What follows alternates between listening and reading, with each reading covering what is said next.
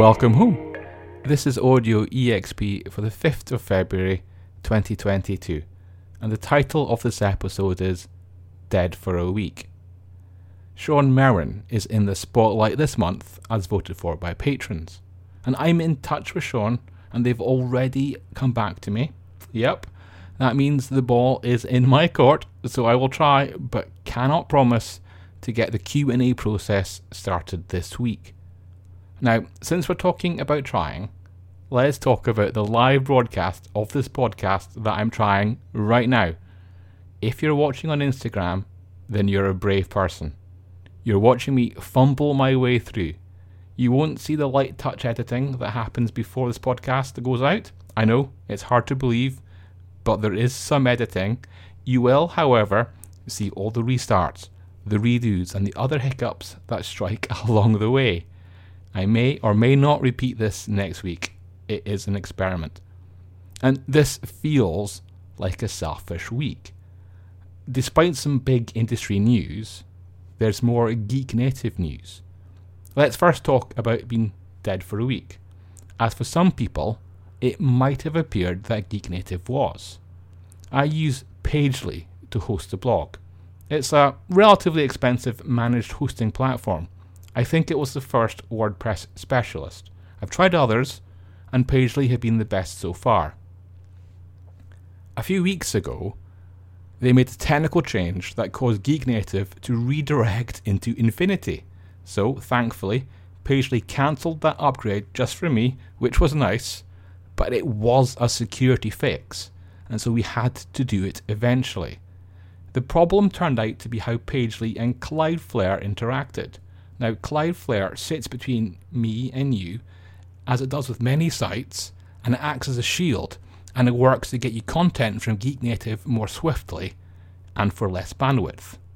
Uh, Pagely did find a combination of Cloudflare settings, which we thought was the best of both worlds, nice and secure and nice and fast. And so we made that tweak and the upgrade on the 27th. Then, last night, while I was out at dinner, someone tweeted to ask if it was normal that Geek Native hadn't published any RPG content since the 27th. Uh oh. You can see where we're going with this. In short, the new settings had meant that Cloudflare wasn't passing on any new content to anyone not logged into the blog. Or not to many people anyway, it's, it's hard to diagnose. However, I hope it's fixed now. So, we're no longer a zombie, and we're no longer lurking somewhere between life and death. Hopefully, we're fully alive now.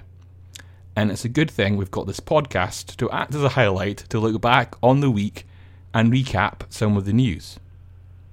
A week ago, it was clear that January's RPG Publisher Spotlight winner, As If Productions, wasn't going to be able to contribute anything to their feature article.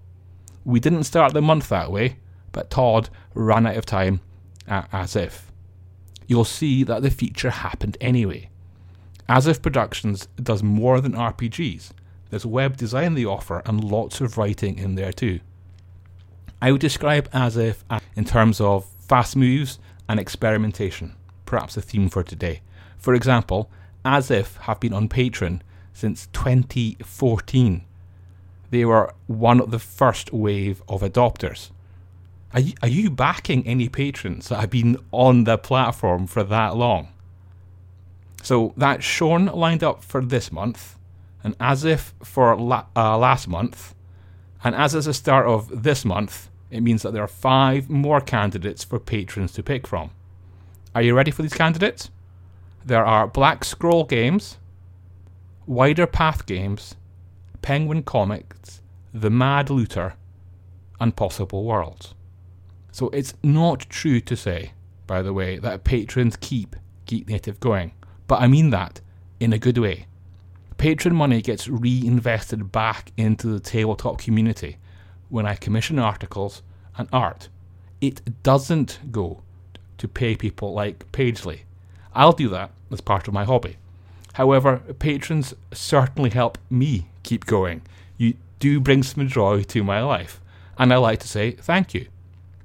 And this week, there's a thank you gift for patrons at the $2 level or above, or anybody who gets there in the next few days. And the gift is some paper pandas, designed to be note markers. They look cute, and they're just large enough to scribble tiny reminders on, and they come in a sheer number, so they should last a while. This is a physical gift that I will mail out, providing I have your address. Now, I did mention some big industry news. Dungeons and Dragons has a new boss. So does Magic the Gathering.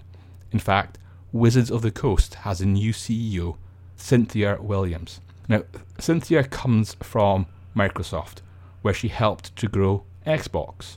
Her background is in finance, but at Microsoft, she worked with the Xbox ecosystem, which means other companies, so that Microsoft had more profitable ways to recruit new players. I remember when investors were encouraging Microsoft to sell Xbox as non core. I thought that was rubbish at the time. Now I'm sure I am right, and people like Cynthia Williams made it so. We know that Hasbro and Wizards of the Coast see the future of D&D as a digital one, and it will surely be um, Williams' digital experience that helped her land this new job.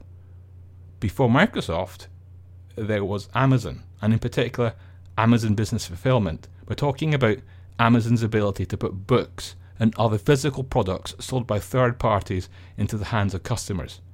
Cynthia Williams worked there for 10 years. In fact, I believe she is the co author on a patent that deals with sorting out problems when this process goes wrong. So, how to find, for example, how to find the missing goods, or uh, what the compensation is due to whom when a good goes missing in that logistics chain. So the new D&D boss has experience in the shipping ecosystems, dealing with businesses and customers directly, logistics and games. You can see why Hasbro was interested in her. Let's see what happens next. Now, let's just stick with the tabletop ecosystem for a bit and share some Geek Native curated stats. As you know, I monitor Kickstarter quite closely, and I can tell you it's been a busy week at the platform, and I've tracked about 80 launches in the last seven days, which I've classified as RPG related. That is a big jump from the end of the year. However, that's 50% down compared to a year ago. A year ago, it was the start of ZineQuest, and there are about 160 launches in the same week. This year, Kickstarter has lost some steam due to concerns over blockchain, and they also decided to delay to delay uh, ZineQuest to run it alongside Gen Con. However, people working on Zines and wanting to kickstart them in February simply started the multi platform Zine Month and got on with it. And so, yes, we have had a spike of Zine RPG projects, but not as much um, because not everyone followed along and some took their crowdfunding projects to other platforms. So I think Kickstarter will be hoping for a relatively calm 2022 after this rocky start. But we'll have to see what happens next. Now, uh, taking an alternative route to Kickstarter, there is Weirdworks. Tom Denick there simply released the zero level rulebook for 5e straight to DriveThruRPG. It's a pay what you want title with a recommended price of $0. And for your money, you get 22 pages of rules for playing zero level characters, which generally, and in this case, mean non adventuring careers like, you know, cooks and coachmen. The rulebook itself is based on Dungeon Crawl Classics' approach to such characters, and the attraction there, well, you start off in a mundane job and you end up in a great adventure. We're still not escaping the concept of ecosystems for this next headline, even if we're dipping out of RPGs for one story before we get onto the bundle news. The Halo TV show has a new trailer, and it looks great, but there's reason to worry. If, like me, you're in the UK, will we get the show at all? So we lost Star Trek to Paramount Plus, and Paramount Plus has Halo, but it hasn't made it very far out of America. So, will the network protect the exclusivity of its platform, even if it means not tapping into markets outside the US? Or will it do the opposite and deal a deal with Well, it probably won't be Netflix, but they might do a deal with Sky or someone like that. Well, guess what? We'll have to see what happens next.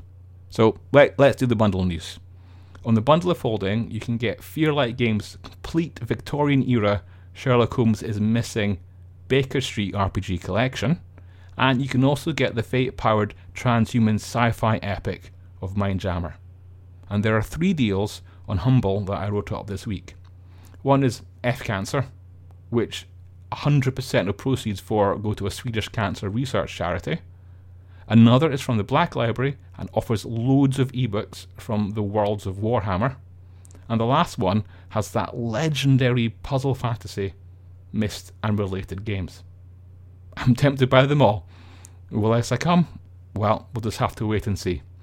And on that note, let's wrap there and see you next week.